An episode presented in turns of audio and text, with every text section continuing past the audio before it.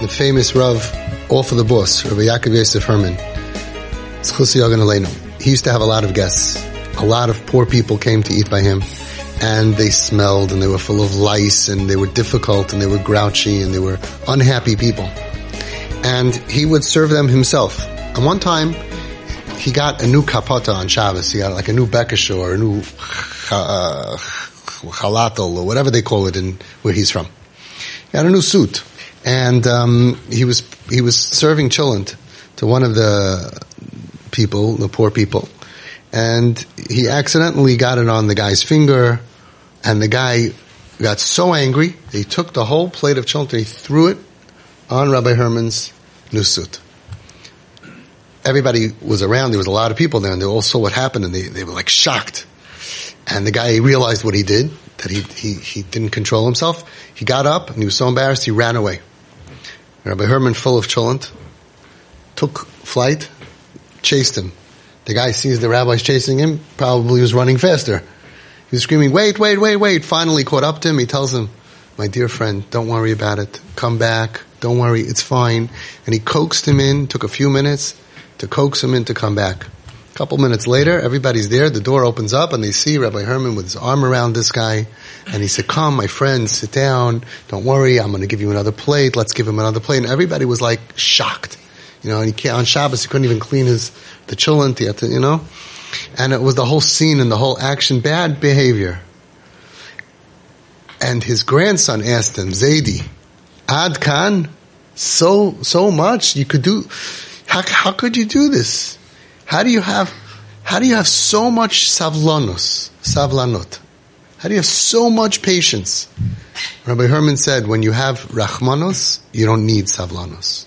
When you have rachma, in English, when you have rachmanut, you don't need savlanut. When you have mercy, you don't need to come on to the midah of patience. He felt so bad for the guy. So you, you, that's what we're doing. They behave crazy because they're in tremendous pain. They say things that if you show the video to anybody, they would throw the book at them. They're over all, the Asera Sadibris bevasachas. They curse you with Shem Malchus, F you, the whole whatever they say, and they're totally chutzpah, they're out of control, and, and you, you become godly and you realize this is pain. This is pain. You say, I'm so sorry. You let them finish. You don't say chutzpah. That doesn't help. This level of crisis doesn't go away if we shut them down. The only thing worse than a kid cursing you is a kid who feels that way and can't express themselves and they're in their room and they end up hurting themselves or hurting other people or letting other people hurt them which is the other option. In order to get to the place that they will not need to do this anymore and you will be connected to them, you need to let the vomit come out. You need to let the pus come out. You say, just listen to it. Mahu rachum afata havirachum chanun erech apayim. You say to yourself, Hashem, I'm going in your footsteps. V'halachta b'drachav mitzvahs asay in the Torah, the same as eating matzah.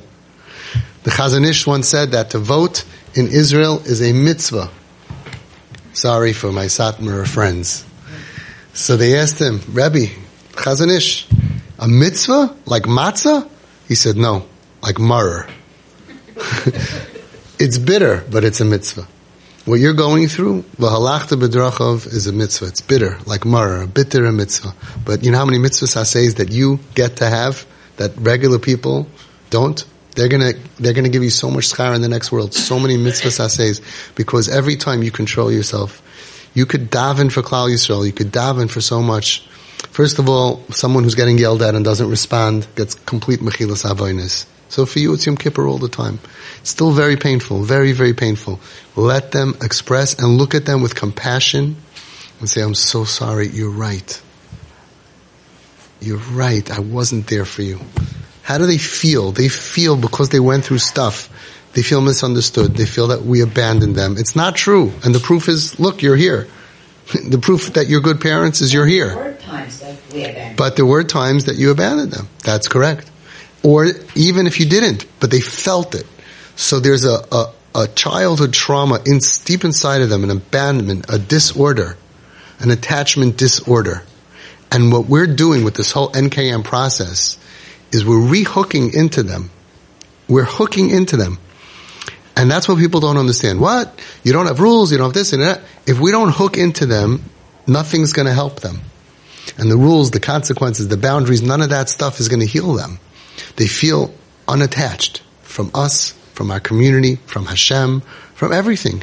So they're, they're, they're unhinged and they're dysfunctional and they don't see a future. You can't get angry and criticize that out of somebody.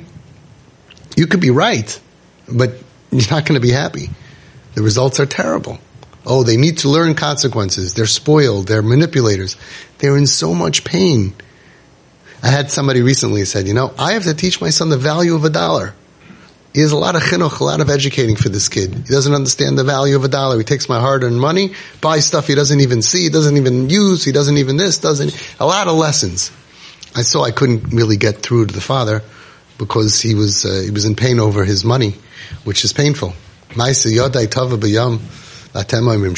Hashem doesn't like to see his stuff, his Maisa Yodai gets wasted. So I said, you know, I hear you. We're going to do that. Make a list of all the things you want to teach him. He made a list. The guy teaching the value of a dollar, how to be respectful, how to care about other people, how not to manipulate for what you want, how to accept a no. Well, he had a whole beautiful list of stuff that you all want to teach your kids. I said, great. We're going to teach them all to him. But now, now he's suicidal. Now he's depressed. Now he's sick. I have a letter from your from your Rav, from your Das Torah, Chayla. Chayla, you don't teach lessons. Let's get him healthy. After he's healthy and stable and functioning and happy and all, we'll teach all the lessons you want. He had nothing to answer. You're right. You don't go to the hospital and teach someone with cancer. You can't order Uber Eats six times a day. No, they're sick. They order, you tell them whatever you need. Let's get them healthy. Once they're healthy, the surprise is you're not going to have to teach them because they know everything. They're just going through such, such darkness. That's what they're doing. And what do you say? What's the antidote to chayshech and, and bilbul adas and messed upness? Is that a word? And darkness and confusion. They don't know if they're right, left, up, down, day, night, straight, not straight. They don't know anything. You're there to give them the antidote. The antidote to chayshech is light. You're a source of light in their lives. You don't get upset. You have no zich. You have no self.